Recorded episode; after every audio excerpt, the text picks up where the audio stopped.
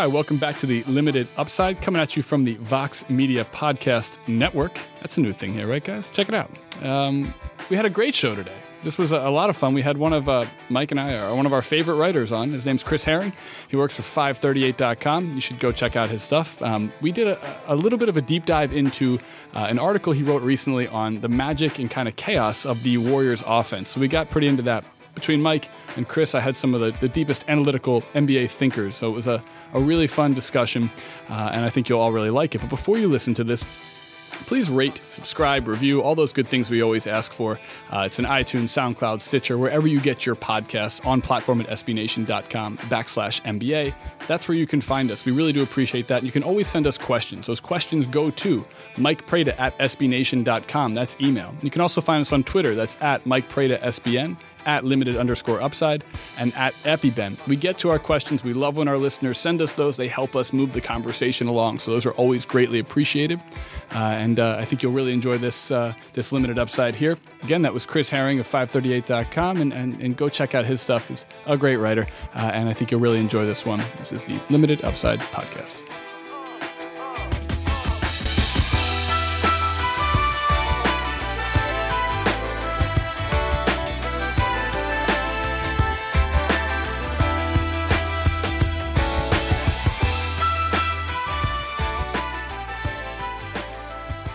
Hi, welcome back to the Limited Upside podcast. We have a very special guest today. We have Chris Herring from 538.com. Chris, thanks for joining us, bud. Oh, no problem at all. Thank you guys so much for having me on. How are you enjoying uh, sunny Cleveland right now? Because you're there for game four of the conference finals, which will probably have happened by the time most of y'all have been listening. Uh, well, it's, it's sunny. I can say that about Cleveland. Uh, I guess there's always a lot of things you could say about it, but a little annoyed. I, I came here um, late last night, hoping to. Um, I, I literally just put out a story about J.R. Smith and kind of the way he defends, which I feel like you know normally that's not what you focus on when you're talking about J.R. But uh, came out here to get him at a shoot around or a practice so I could try to plug some quotes into a fun story that I had about him, and got to the shoot around, and then J.R. wasn't available to speak, uh, which is frustrating. I've covered the guy for years, and so he and I know each other personally. Um, but by the time you know the, the PR guy ran to go get him, he was already in the locker room, and so it's just um, that was the main reason I was coming here. You know, I've got other story ideas I'm working on too, but um, you know, like to get players' voices into the story. But Cleveland itself, it's, it's pretty today. It's a nice day uh, hopefully there's good basketball yeah. uh, later in the night. We'll see what happens. That's auspicious. That's what we like to hear. And, and I guess the best reason that we have you on here is because Mike and I are fans of your writing. Uh, and specifically, you wrote a piece earlier this week. It was called The Beautiful Chaos of the Warriors Offense. I think everybody, if you're listening to this, go check it out. It's on 538.com. And I guess uh, Mike and I were talking a little earlier. And one of the things we really like about it is that it makes something that's kind of a niche part of the NBA world. That's the X's and O's, the, the analytics, kind of the, the lines within the game that the casual fan doesn't necessarily see. You know, we watch the flow of the game. You can see Steph Curry and Kevin Durant's excellence at shooting threes, but how do they get open? What makes Draymond such an important player? Things like that. And you do a great job of making that very universal in, in how you write about it. And, and, Mike, this is something that you do extremely well, uh, you know, with Prada's Pictures and doing for a long time. So I'd love to pick both your brains about how you make something that is you know the minutia of the game, the, the the very ins and outs of how you get to where you want to be on a court, the offensive flow of basketball. But you make that something that somebody like myself could be watching the game, and all of a sudden last night I'm seeing the little back screens that you were talking about in your piece, the little backdoor cuts that maybe a McCaw makes or something like that off of a screen from a Steph Curry, and not the vice versa. So I'd love to get your thoughts on sort of you know why you wrote this piece, and then how you really go about making this a, a worldly and a, an applicable thing for the entire NBA community who might not necessarily be as entrenched in the day to day of the film world?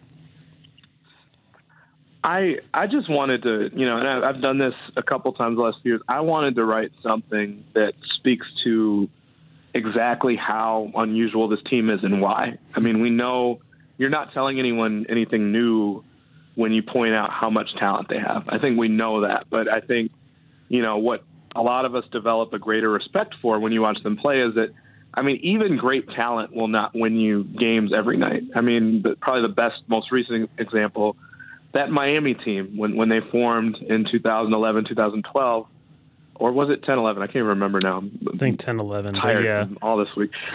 but you, you think you think about that team, and and I mean they had a losing record at one point. You know, pretty deep into a season, and I obviously turned stuff around incredibly quickly.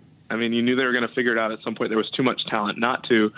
But the truth is, I mean, the Warriors lost that first game, and then I think they had another stumble against the Lakers a couple days, weeks later, whenever it was. But then they basically just kind of ran the show for a while, and now we're seeing them do that again.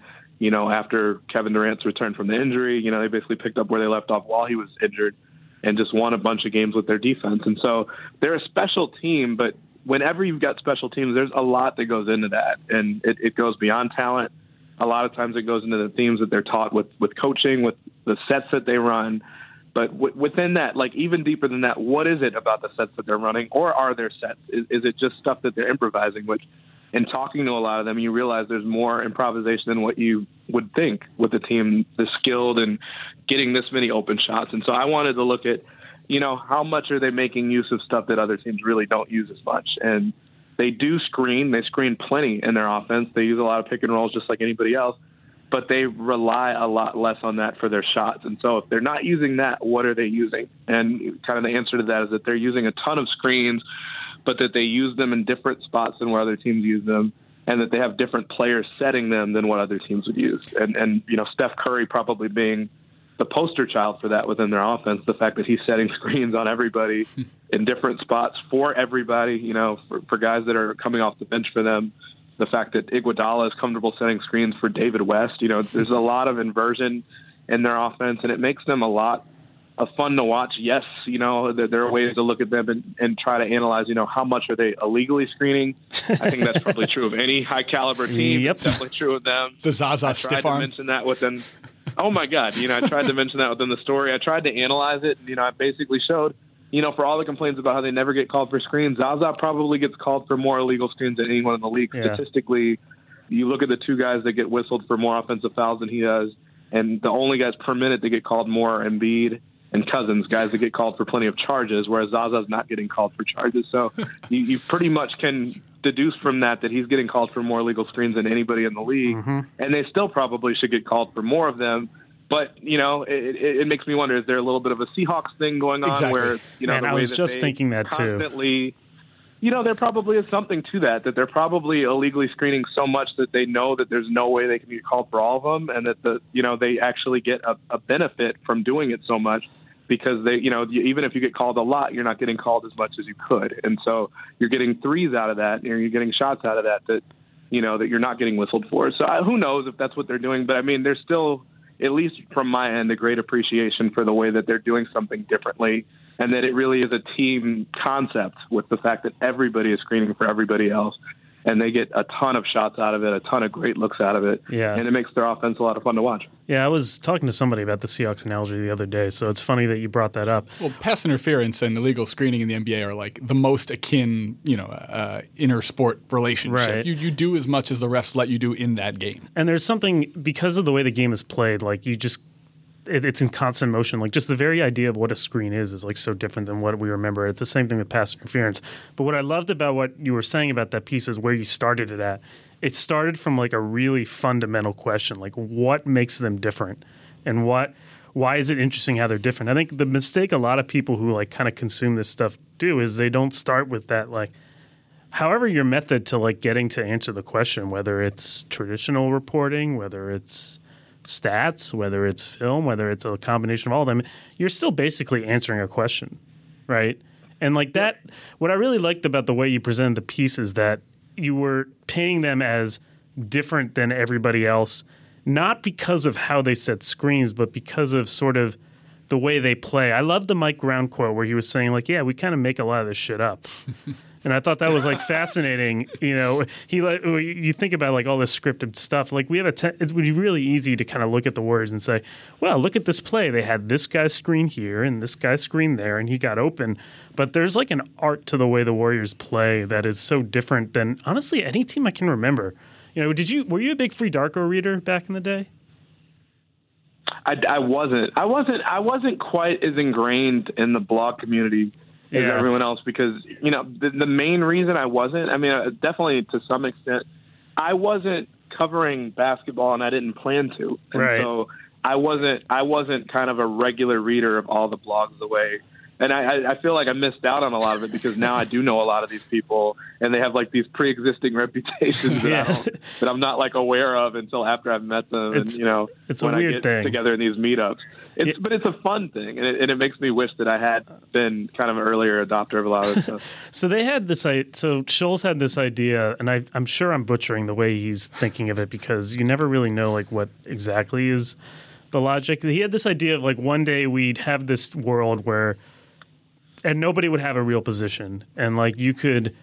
You would be free from the shackles of like having to do point guard things if you're a point guard, a six three person, having to do big guy things if you're a six seven player, and all of that. And I think like now reading your piece and thinking about like how the Warriors sort of like just unscript this whole thing, it makes me think that like what what's really the genius behind them is the screens are sort of the vehicle to how they reflect their ability to kind of just seamlessly transition between roles, whether it's five different people screening in five different ways, five different people shooting, passing, all of that. What I liked about the way you did is you didn't look at it and you said, well, look at it. Isn't it really interesting the way they screen? You said the screens are the vehicle and the vessel for how they act differently. And I love the way you portrayed it that way.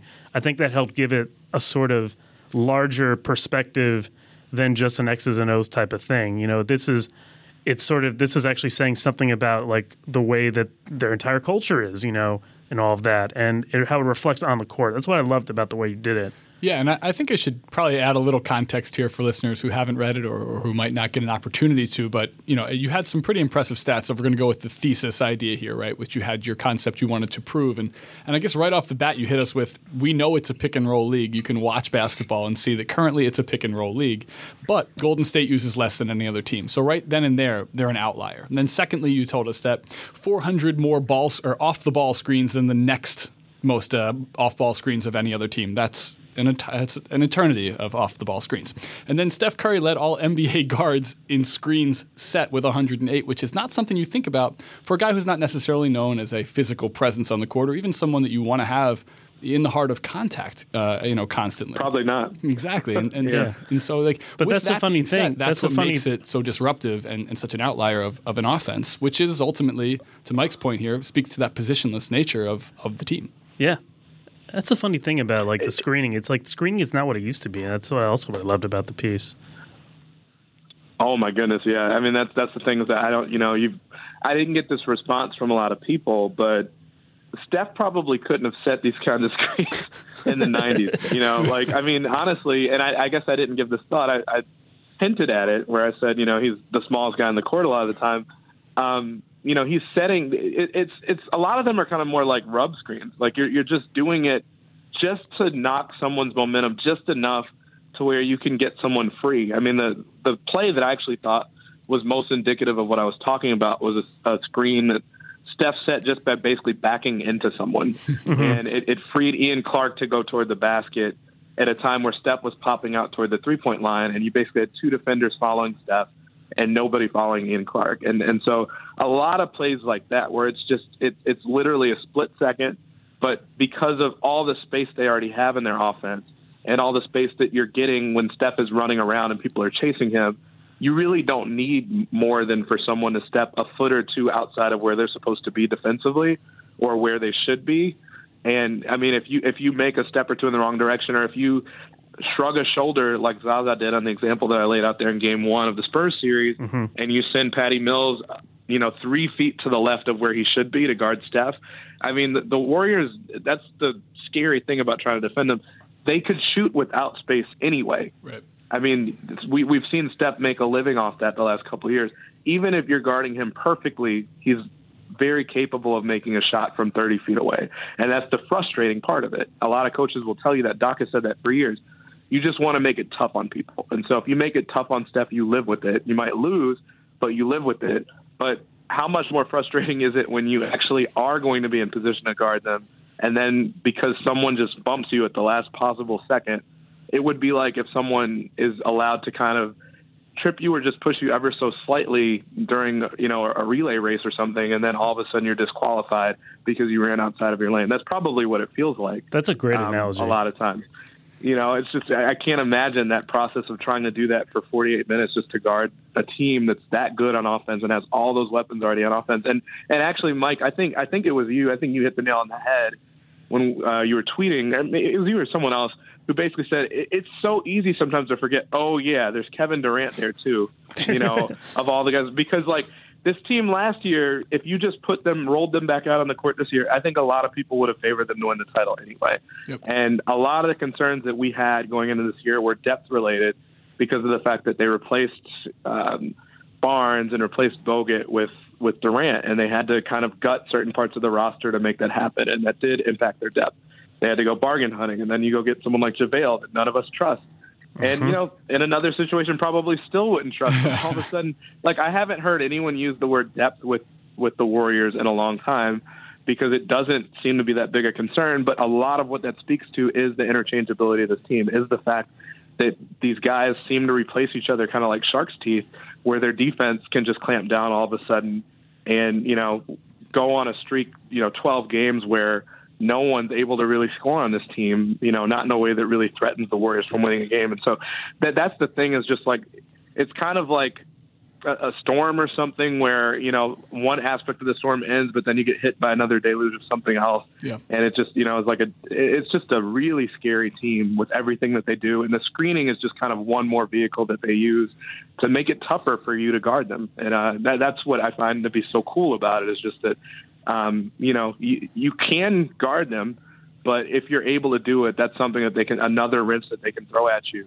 Kind of, it, it, probably the best analogy I have, like Carmen Sandiego. If you ever had the video game, like I did as a kid, because I was a huge nerd, you could almost catch up to her, but then there would be one thing that they would do right at the end, and the TV show was always like this too, where you could never quite catch her. Yeah, I think I do remember the way this. the offense feels. Yep. That's what that's the way their offense feels. Sometimes it's just that there's like always one thing that you know you can't quite get there uh, to be able to make a play quickly enough to, to turn the tide in the game. Yeah, I mean, it's a lot of that speaks to the fact that uh, you can do everything right, and it'll end with Kevin Durant on an ISO, and that's probably wrong for your defense. And right. and, and, that being exactly. said, it's you know it's a lot of that goes to the fact that, and you have a, a great clip in, um, that you put here where there's like a Blazers assistant yelling screen, screen, screen. And it's like, yeah, of course, no shit, there's going to be a screen. And all the players are now actively looking for a screen, and then they miss their assignment because right. you're trying to be so fine, right. you know, on, on, every defensive possession. And it, it puts so much mental pressure, so much phys- physical pressure because you're chasing so many great shooters and you got to be so tight to them. And then that Kevin Durant layer that you just put on there that we just talked about, like that's ultimately, I think, you know, what really differentiates them is that they're not just running a, a lot of motion and with a lot of contact and a lot of back picks and or back screens screens and a lot of rubs.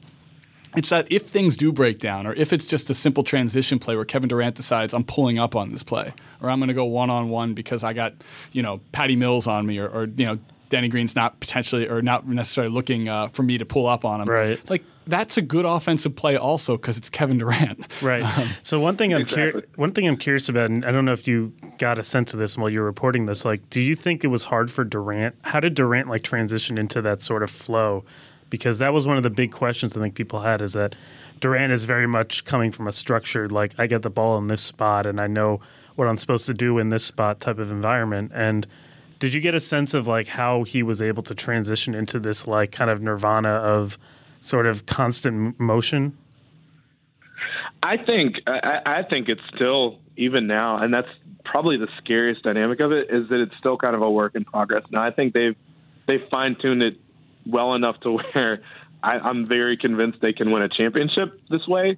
Um, the, I, I think that's just how much better they are, and I also think that their defense gives them way more leeway in, in something like this, even if their offense has some rough patches. But I think you know, I, I think there were kind of moans and groans in the middle of the season for them when you saw the, the few games where Golden State was really challenged, um, kind of at the beginning and the middle of the season, that their clutch numbers weren't that good. And a big part of that was the fact that, you know, it, it, it kind of had that Oklahoma City feel where it's kind of like this your turn, my turn mentality where KD would just kind of take over the offense and other guys weren't involved. And you saw that one game where Draymond looked frustrated with mm-hmm. it and kind of, you know, gave KD a piece of his mind. And so I think that was probably the the best crystallization of kind of seeing that you know he was still fighting that waging that war that you know he really didn't have to. And i think you know at times i think steph was actually you know we all had money basically on clay being the the odd man out and trying to find his way uh, early with with all these stars on the same team. And and in reality it was really steph for a long time. And i think KD's injury probably helped with that to kind of help him find his mojo right before the playoffs and you know basically for KD to come back and to pick up right where he'd left off, um, basically as an MVP candidate. I mean, I, the guy has been so good this season, yeah. um, and, and and finding his role, and that that's what's scary about them now is that these super teams don't normally don't normally come to fruition, you know, fully after one year. And I mean, the Golden State has been together for longer than that, but you add a star of this caliber I mean, it's normally two, three years in. You remember those Miami teams mm-hmm. where they really hit their stride. That's what's really scary about this yeah. to me is that, I, you know, you can't even judge them necessarily on wins and losses because I think they learned their lesson from the 73 win season that, you know, they could easily win 60 games and that could still be the best iteration of this team three or four years down the line. And that, you know, just the, the thought of what they could accomplish at that point if everybody continues to stay healthy for the most part is just it's scary. You know, yeah, it's, it's amazing. At this point, the fact that we're most concerned about Steve Kerr's health compared to any of the players uh, after you know what Steph went through a few years ago with his ankles and KD with his foot, it's just incredible. And it, it, it you know teams should be terrified at this point.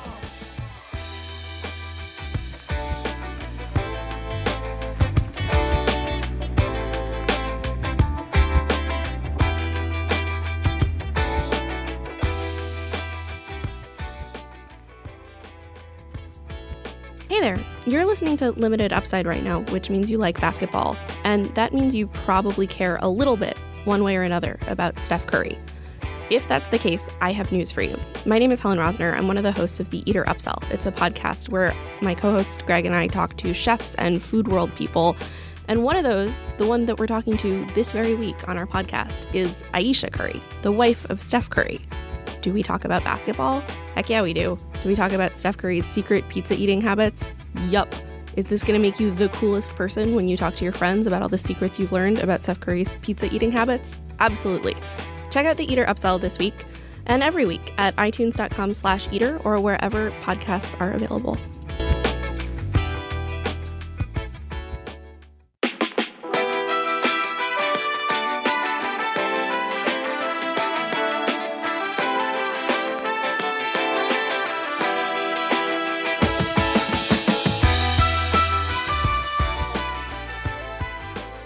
One of the things that your piece really crystallized and sort of what I want to kind of think bigger about is that you know this is a this is not how basketball teams have played for 50 years. There is something mm-hmm. beyond like the screen setting, just the idea of like this unscripted like constant check and read and react with guys that are all the same size and they can all shoot and all pass and all do this and you kind of touched on it a little bit earlier. It's like sort of the the threat of like all these things happening while you're rushing around. Actually, Kobe Bryant explained this really well in his new, latest video. It was like just like imagine like trying to process all this like in real time when you're tired and with the crowd yelling at you and all that. Like there's this is not how any team has ever played, and I'm curious why why you think that hasn't happened more often. Like we had a really good question from um, our friend Bo Schwartz Matson. It was basically like, can anyone else du- duplicate what the Warriors do? In terms of style and fit. And like my feeling is probably not. And I'm curious, like what what is it that's sort of the underlying philosophy about the Warriors that sort of allows them to play this way when nobody else can? And like, can we ever will we ever see a team that plays this way again? I mean, eh, it, probably at some point, just because some of the stuff that we see from them, you know, the same way that when we first saw, you know, guys like Ray Allen and and Reggie Miller and all these guys, there's always someone who's kind of, you know, how did someone get to be this great a shooter? And now we're watching big men. I mean, one of the things that I am blown away by, and this will tie back to what I'm saying, I'm, and I, at some point would love to write about this when I take the time to interview people, how quickly big men have gotten good at three point shooting. These guys yeah. that didn't take any threes in college, and then all of a sudden, like watching guys like Marc Gasol and Brook Lopez – And you know, someone was telling me Channing Frye took like 23s in college. And, Mm-hmm. You know, these guys. I, I watch even guys that aren't big necessarily. Lance Thomas didn't take any threes or didn't make any threes in college, and now all of a sudden is like a league average shooter from three. And you have so many stories like that. And the fact that guys can adapt that quickly,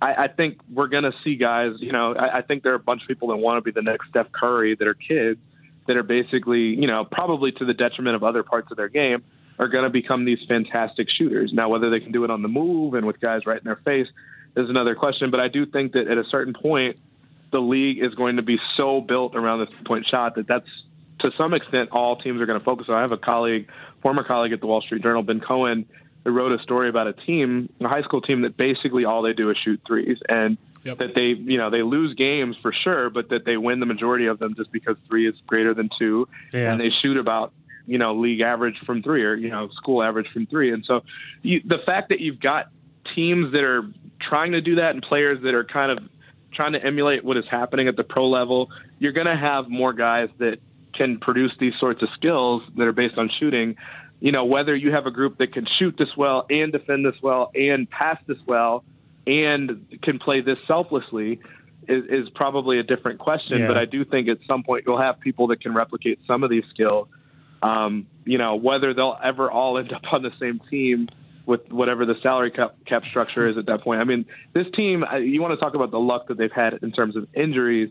I look at it more in terms of just the, the, the structure of the team and the timing of Steph's Right. injuries and, you know, them hitting on that many draft picks. I, you know, I was in that camp forever that thought, my goodness, how did Oklahoma City get this fortunate to be able to get KD and Russ and Harden and Ibaka? And I still think that is one of the greater three or four year runs we've seen in terms of draft picks. But then look at Golden State, you know, and then the fact that they not only did that with high picks, but Yeah. to get snatch Draymond where they did and to get Clay and the idea that you would build a team around two guys that could just shoot and you know nobody thought that Steph could actually turn into a pretty decent defender you know and I think for a long time people viewed Clay as mostly just a shooter when he's a very good defender himself to get all those guys and to do it you know and and then to actually figure out that Draymond could be a star as opposed to just being you know Yeah. a guy that's going to come off the bench for you and be an energy guy so maybe we won't see that and and maybe we won't see a team that is willing to to do what this team does because they are very selfless and, and a coaching staff that is willing to work with them the way they do. Because to me, what you guys were saying about Mike Brown's comment was one of the most eye opening things to me too. Most coaches, maybe not Mike Brown as, a, as an acting coach in, in place of Steve Kerr, but most coaches want some credit for what is Yep. happening on the court. so to say that they're out there improvising is to kind of undercut what you do and to basically take less credit for what you're installing or what you're implementing. But you know, I was teaching a class this past week, and we were talking about the difference between Mark Jackson, who a lot of people still feel deserves more credit than he he received or that he gets, um, because he you know he had them on a winning trajectory. They're winning more games each year, but it's it's really easy. You look at uh, they were throwing seventy to eighty passes more per game from the last year that he was there to the first year that Kerr was there. You had Steph setting screens. You stopped putting Clay on the block. You know, just all sorts of stuff that fundamentally changed the way this team played and probably fundamentally changed basketball history in the process. I'm glad you brought up Mark Jackson too, because there was like that point in the game last night in like early fourth quarter when it was apparent the game was pretty much out of hand at like 20 points. Not that it was ever not really out of hand. Um, we should say we're recording this on uh, was it Tuesday? I don't know. It's Today's Tuesday, right? Tuesday, Okay, yes. So it was, it was Monday. that was uh, it was game four. It was uh, for the sweep. Uh, the We don't have the excuse of travel to forget our days. So yeah, I I don't know. know. I don't even know what's wrong with me anymore. Um, having said that, um, and and so uh, Mark Jackson started bringing up, know, we should give some credit to. Uh, to to um, uh, you know the coaching staff and Mike Brown, you know, for, for what they're doing here, which I found funny because having just read, uh, you, you know, your article, it was like Mike Brown basically taking that credit and being like, no, no, I don't, I don't want it. It's not on me. I'm, I'm just letting these guys do their thing. Uh, and I found that telling because there is credit to not trying to impose, you know, your will in that moment or, or to be somebody who that your team is not necessarily there to accept as, you know, that lead voice. Um, and I do wonder, you know, how much is Kerr still basically pulling strings and whatnot. But Yeah, but uh, even so, he's pulling strings in a different way. Like, Yeah. I, I don't know if you read uh, Arnovitz's Kevin Arnovitz's pieces piece on the difference between the Spurs and the Warriors culture. I thought was really illuminating too. This idea that the Spurs they have this flow because they are so precise, and it's like you have to be here at this time, and when it's this time, you be you're there, and blah blah blah blah blah, and it's like a it's like a clock. It's like almost like they drill every mm-hmm. split second. It's almost like their coach was a military guy or something Almost. like that. I don't know. And then the Warriors are sort of like this super improv, like they almost take after Steph, who kind of just like they have this weird mastery and just been able to figure things out on the fly. And if you were like to tame that down too much and say, and put too much of a structure around it, you sort of sort of take away the artistry of it all. And that's why, again, like to, to tie back to your piece with like where they set screens, like what's ultimately important about where they set screens and how is that it's like totally unpredictable. There's no mm-hmm. like you have to set it at this angle at this time and whatever. Like they are just like kind of figuring shit out as they go. Yep. And the defense has no idea how to. It's like the chip in their brain is not wired the right way. I think there's a big thing to like. All right, I'm going to start this over with there. There are disruptors in sports, and I like that term here because Oh, man. a lot of the teams, and and this goes in everything. Look, the Conor McGregor in MMA and the UFC, he is a free flowing, versatile fighter. Right, he's not one stylistic uh, uh, type of of UFC fighter. It allows for him to be expansive in the moment and go with the flow of what's happening. The same thing goes for you know when the Dutch soccer team. I'll use the analogy here. I put it up on Twitter, and Mike Mike liked it, so I got to talk about it. Which is that they they started total soccer, which was your defender wants to go up and It's total score. football. Total football. Sorry, sorry, Mike. We gotta make sure we we're get in this America right. here. Okay, I'm, I'm sitting in New York City. Okay, it's soccer here. Um, and having said that, um, but the idea was like a defender wants to go up and play, uh, you know, take the ball up and try to score or cross, whatever. Someone else is going to flow behind them. That everybody can play every position. Um, the same thing goes for hockey right now. The Nashville Predators are in the Stanley Cup Finals. They have the best Now you've lost offensive. They have the best offensive defenseman in the league right now. Me PK Mike. Subban. Okay, some maybe like six of our listeners will get these analogies. But the point I'm trying to make is Oh man, the point I'm trying to make is when you have these guys uh, like a Steph, Kevin Durant, Draymond, Klay, et cetera, who are ready for every moment because they're not pigeonholed in what their abilities are. They're not, you know, Draymond is a great passer, uh, and, and he's obviously a more unselfish version of, of some of the other guys in the team. But having said that, you know, he's willing to take a big shot if he's the one who's open for the three in the flow of the offense on mm-hmm. that position. So it's not like he's a liability at any moment. And the idea that you're not, you know, really in a construct of any kind here relates to probably one of my favorite quotes from from the article you wrote here, which was the the Quin Snyder part about how you know they're great shooters, but they're also great thinkers. And I've always looked at kind of Iguodala as sort of like uh, uh, the personification of that, where he is this guy who's never, you know, he wasn't right to be the best player on the Sixers, uh, and he was, you know, a, a great college player at Arizona, but not a, a good college player, but not a great player. But with a team of other guys who think at the same level as him, because he's a very cerebral player, it made more sense. Then all of a sudden, you have this guy who's a great passer, a good rebounder, a great teammate, and he makes so much sense with guys around him who think equally. So I want to get your thoughts on where you see this kind of apex with Golden State, which is that they have all of skill, but they meet it with intelligence. that's that's probably where I, I come in with the, the last question you had. Is that is this a team that you could duplicate? And I just don't.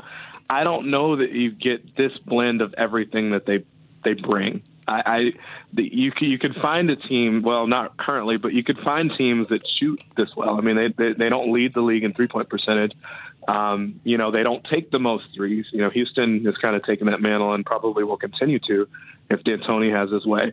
Um, you know, they defend well, but you you can find teams that defend a little bit better. The Spurs had a better defensive rating than they did. Um, you know, they pass well, and they they clearly set up more assists than any other team.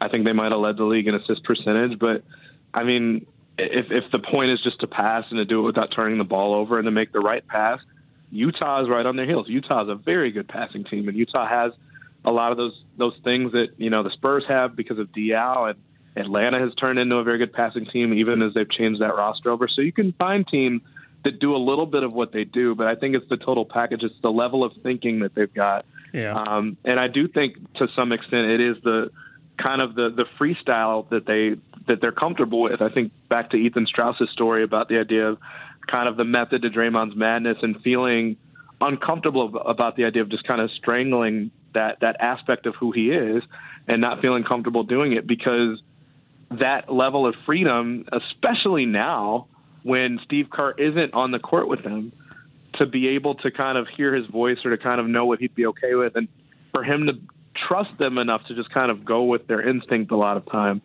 I mean that that that is so valuable. And I mean the team that I look at that I'm so kind of interested to watch for the next few years, and I, I wrote this in January. I actually think one of the closest comparisons we have to the Warriors, and it'll sound crazy, just in terms of some of the talents they possess, is actually Milwaukee. It, it doesn't mean Ben was Milwaukee hoping you'd say Philly. Ben was hoping you'd say Philly. Well, so Philly, Philly for a while, I actually think Philly was a team in Oh, terms now you're of the length, his ego. in terms of Keep oh, going, oh, keep going, keep but in terms of, in, in terms of the length that they have, and and how many guys they had that were just kind of interchangeable defenders, they actually were trying to build something that was similar to that. And I think that's kind of what Milwaukee had done and is doing, is that basically you're saying you need to be able to get out and contest these three point shooters. You need to be able to switch pick and rolls because that's what the league is now. You need guys that can do that defensively that are just annoying and pests because of how long and tall they are.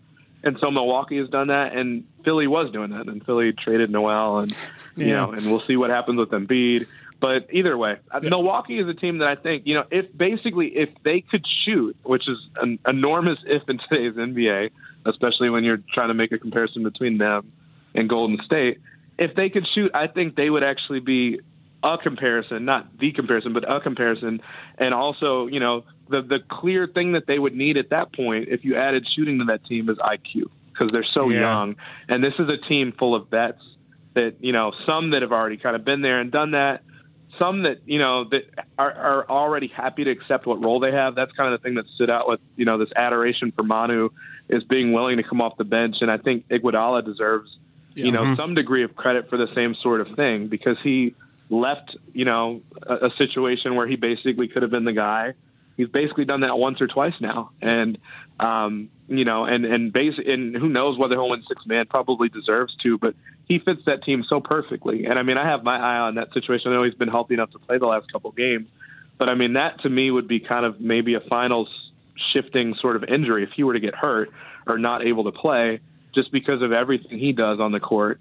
He ends Yeah. up being, playing starters minutes in the finals, even though he's not a starter. And uh, I mean, he's so important to that team, but he's also so smart, and he's also you know so skilled at what he does. And the fact that they have guys that can replace him, not to say that they would do a good job of it in the finals, but the fact that he could be replaced, um, you know, with other guys, especially in the regular season, but even to some extent for a couple playoff games, and that you don't even really miss him a game against the Spurs. It- It's just, I mean, It's this amazing. team is just so stacked. Um, you know, Yeah. I don't know that it, it'll be a while before we see a team that has all these different things that are a part of the package, but. Someday somebody will come along and, and challenge what they're doing, but I don't think it'll be anytime soon. Yeah, it's it's going to be hard to find someone who does all these things. I mean, in Milwaukee's case, the IQ thing is such a big thing in the structure. Now, Sure. the big question uh, we are going to, with apologies to Celtics fans, assume that they do not rally ultimately in this series, and we get Warriors Cavs Part Two. Is there anything that Cavs see? One of the things that we're that's undercutting this whole discussion of how they are is that there is a rhythm to like the Warriors. Is there anything the Cavs do you think can do that you think will disrupt that? And is it sort of a danger to having such a rhythm team that if you kind of almost throw off one element of the if you to use your analogy earlier, if you're like shove someone a little bit out of the way one way, does it kind of stop the gears of the entire machine? Like, is there anything that the Cavs do can can do to do that? I have some thoughts on this. I'm curious what you think. Uh, I mean, I, I do think there are a couple things that could happen. I mean, I, I think the Cavs have been tested a little bit more than the Warriors. You know, I think aside from Game One of this this Western Conference Finals, that uh, the Golden State can get sloppy. And you know, I think I, I wrote a piece a couple weeks ago, basically laying out that statistically, when a team has a 15 point lead, that's basically I'm sorry, when the Warriors are down by 15, that they're basically only down by nine. Like it's like Yeah. any other team only being down by nine um, because of how quickly they make up ground and the fact that they've basically won 50% of their games this year when they've been down by 15 or more. Um, so, you know, there, there are a couple things that I think about that is that, you know, they, they did that against the Spurs. They were down 23. You know, I, I don't necessarily think they would have come back to win that game. They, they absolutely could have, and that was the point of my story. But I think that, you know, if, if something like uh, that were to happen in game one or game two, that I, I do think that Cleveland could steal a game that way. And if they do, I think it becomes a very, very real threat that they lose the series just because then I think you get into a situation where all of a sudden, if it's Mike Brown, if it's Steve Kerr, you start, you know, it doesn't take but a game or two in the finals to really rethink everything and start playing a different rotation or start playing a different lineup. Um, I think that you know, similar to this Celtics series, I think Tristan Thompson could kind of have a field day as an offensive rebounder, and I think that that could change the dynamic a little bit.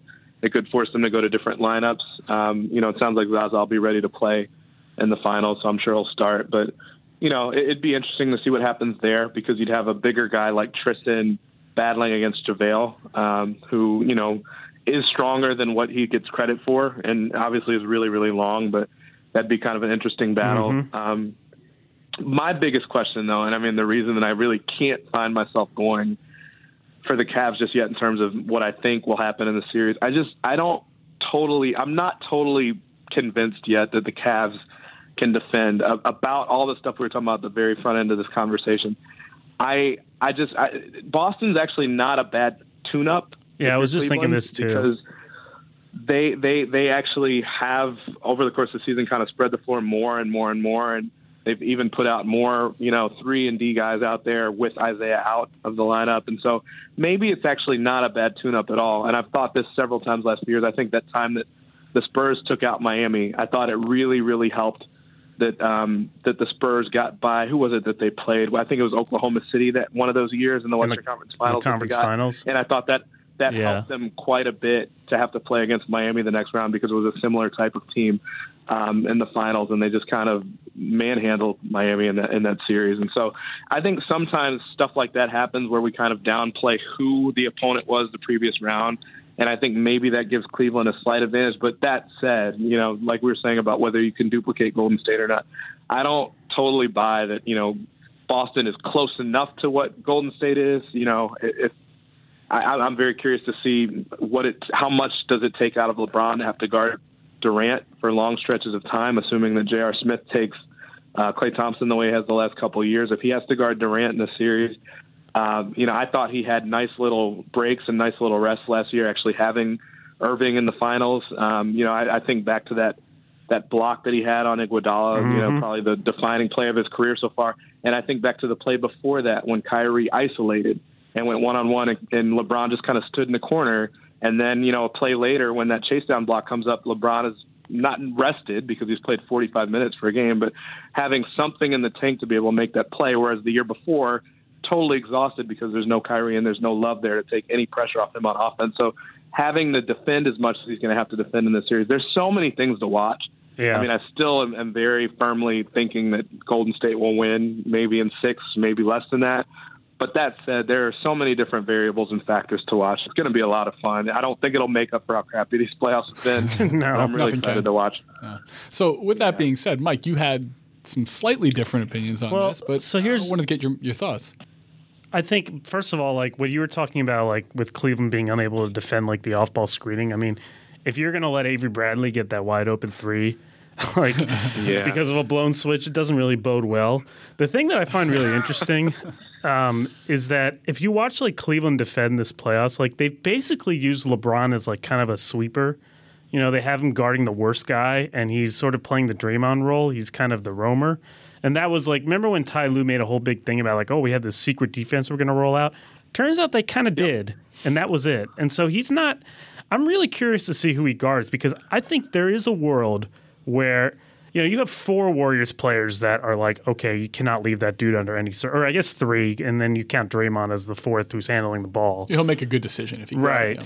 But there is that fifth guy who you know even if it's Iguodala, like I think you can kind of live with like him shooting. And so one thing I wonder, and I think this would be a really interesting strategy, and I think it might throw off the rhythm of the Warriors if they.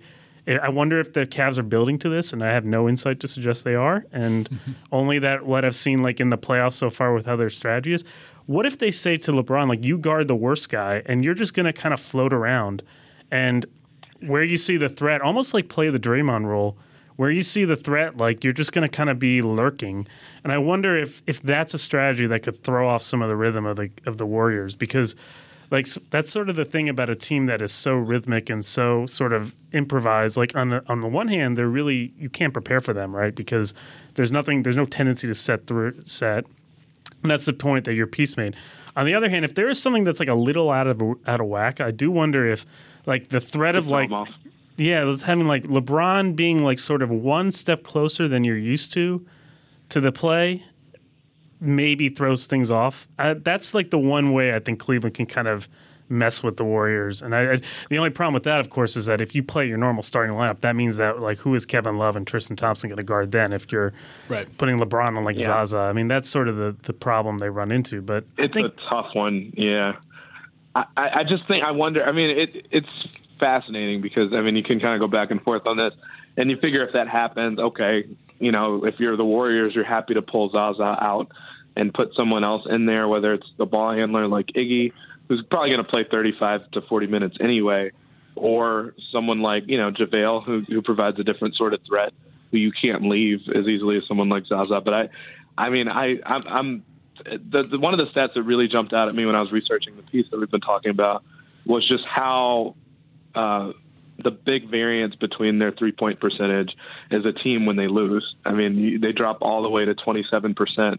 in losses uh, compared to 41% when they win. And so, kind of this idea, you know, and the Spurs did this really effectively last year um, for the matchup that I think so many of us wanted to see and never got to in the playoffs was that we, we watched that, that one game where the Spurs sold out entirely. You know, LaMarcus was all the way at the three point line guarding Steph 25 feet out. And Steph almost looked confused for an entire game because he wasn't used to seeing guys come out and defend him that far, not big men at least.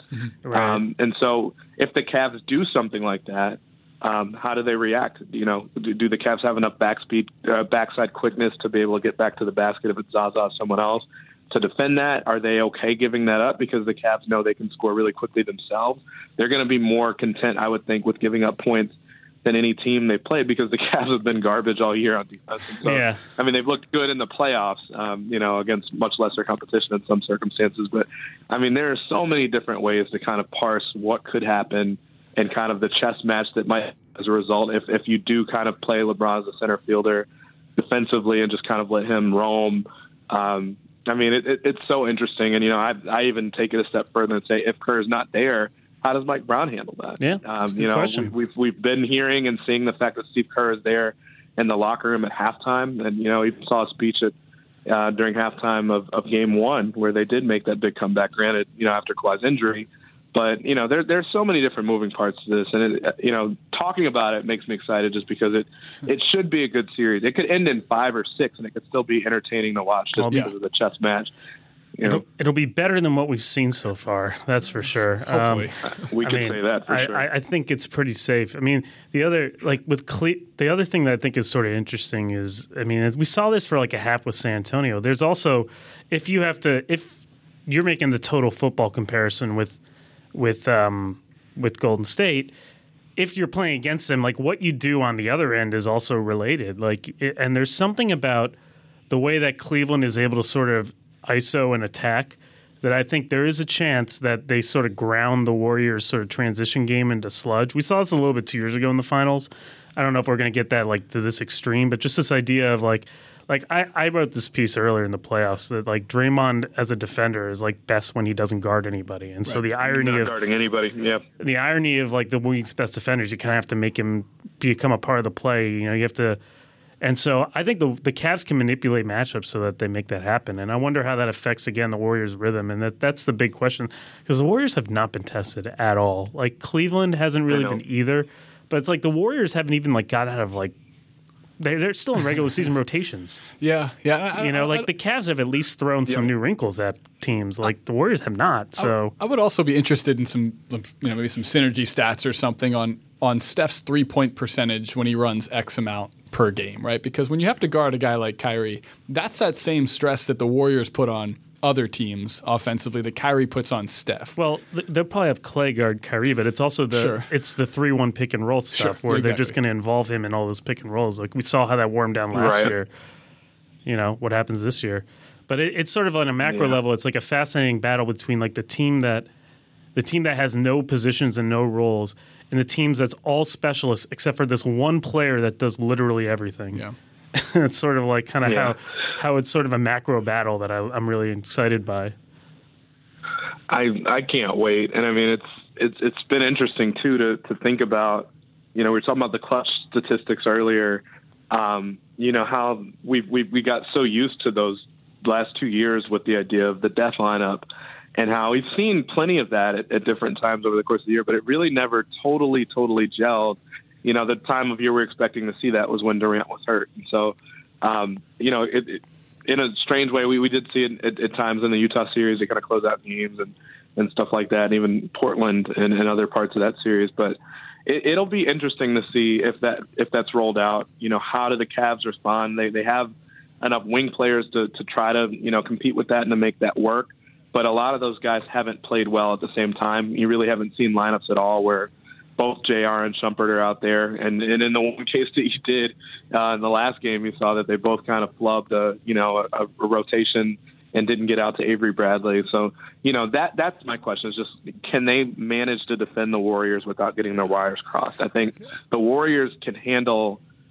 I think for the most part they can handle defensive assignments. The question with Steph is always a fair one um, when he when he really is dealing with adversity defensively, and you know when he has to guard somebody yeah. um, who really can get to the basket or can maybe overpower him to some extent, which isn't something he's used to seeing. But you know, I have more faith in the Warriors' ability to be able to guard everything Cleveland will throw at them than I do with Cleveland being able to guard what the Warriors will throw at them. Sure, sure. We have to, unfortunately, wrap this up. This has been enlightening. And, yeah, we could go on for a long We could time. probably put I'm Chris sure. and Mike in a room, and you guys could just talk for about three, four days. Um, but having said that, I did want to get one very last thing. We had Seth Rosenthal of. Uh, formerly of posting and toasting on the on the last podcast he used to be pretty synonymous with those new york knickerbockers yourself who do you want to uh, pick in this lottery real quick like one minute elevator who you want uh, the knicks to be doing uh, or picking in this Maybe lottery? who should they pick? no i want to know who you want forget who they should you're a fan of the team now you're a national sports guy who, who do you want Oh, I'm not. I, I don't. I don't care who they pick. Right, I was gonna say, like, why does he I'm not- care? I'm not a fan. okay, No, okay. I'm not a fan. I, I I actually don't know much about who they should take or kind of what what did they end up? I don't even know where they ended up. They ended up ninth, right? They slipped one spot Eighth. eighth. Eighth, yeah. um, so I mean, I saw that, and we ran a piece that same day earlier that day about how they're basically the worst team in terms of like relative to where their pick should be. Like if nothing changed from season record, they're like one of the few teams that actually falls. They've seen their draft slot fall most often. Um, I don't. It's- I don't. it's mind karma it. for I'm not- not- 1985. honestly- Exactly. I mean, they had that coming for years and years and years. But Decades. I don't. I, I don't know enough. I mean, it seems like they'd be, you know, doing well to pick a point guard, but I couldn't even tell you enough. I mean, Ah, someone always. asked me that question, kind of how knowledgeable are you about the draft and the different people, and I was like, I, I. I am so consumed with stuff during the season Yeah, that have no I, I really, aside from a Michigan game or so, Yeah. like you know, I don't, I don't get any chance to really watch these guys. To where I did it one year because the Knicks were so garbage. They Yeah. had 17 wins, and so I was like, let me pay attention now, and I started doing these really intense draft profiles, and not only profiles, but actually how would this player fit within what the Knicks do? And I did that for like six or seven guys. I went on the road to interview those guys, their coaches. I their remember this series. I broke down synergy film. I watched every single game that every single one of them played. I tried to sit and chart statistics because college statistics are garbage Mm-hmm. compared to NBA. Like with how spoiled we are. I actually remember reaching out to Mike for help. Um, Yep, to see if he could right. give me a synergy statistic for somebody. I can't remember who it I think it was was. D'Angelo Russell. it was a huge help with that. well i want you to I know think so too. that was also the last time mike focused any attention on college basketball too so you guys are two peas we in have pod no there. time. Like, it's the whole thing. i know i know I'm just so speak- difficult. speaking There's of- not enough time to do it. of yeah, course we got to wrap this up. But I just want to throw this one thought out there. We said it in the last podcast. Eighth pick for D'Angelo Russell. Who says no? this is this is Mm. mike's like all-time I mean- hypothetical right now Yeah, who says no? All right. maybe the lakers Ah, Let's chew on that I mean, one. Maybe the Knicks should, just because the Knicks are gonna box that kid in so much. I just kinda feel like we talk about all the creativity that the. I mean, isn't it funny to, to spend the whole podcast about how beautiful it is that the Warriors let their players just do stuff, and then you immediate question if you go to the Knicks is just like, what are you gonna let the kid actually do? Yeah, Yep. yeah. It's it's just I like the difference so, between I a, a free flowing system and a shape that's defined. I don't know what shape it is. Call it a triangle. But uh, this has been a lot of fun, Chris. We really appreciate you coming on, man. And hopefully we can have you again uh, at some other point. I'd love that. Thank you guys so much. Awesome, cool, man. When uh, everybody uh, go go read. Uh, Chris Herring's piece we've been talking about here, it'll make a lot more sense to this conversation. And in general, just look for what he's been doing. He's a great sports writer, just like Mike here. And, um, you know, A lot again, better than me. Don't sell yourself short, Mike. You're a great writer too. Having said that, all guys, uh, uh, we really appreciate uh, time as always. And until next time, this is the Limited Upside podcast.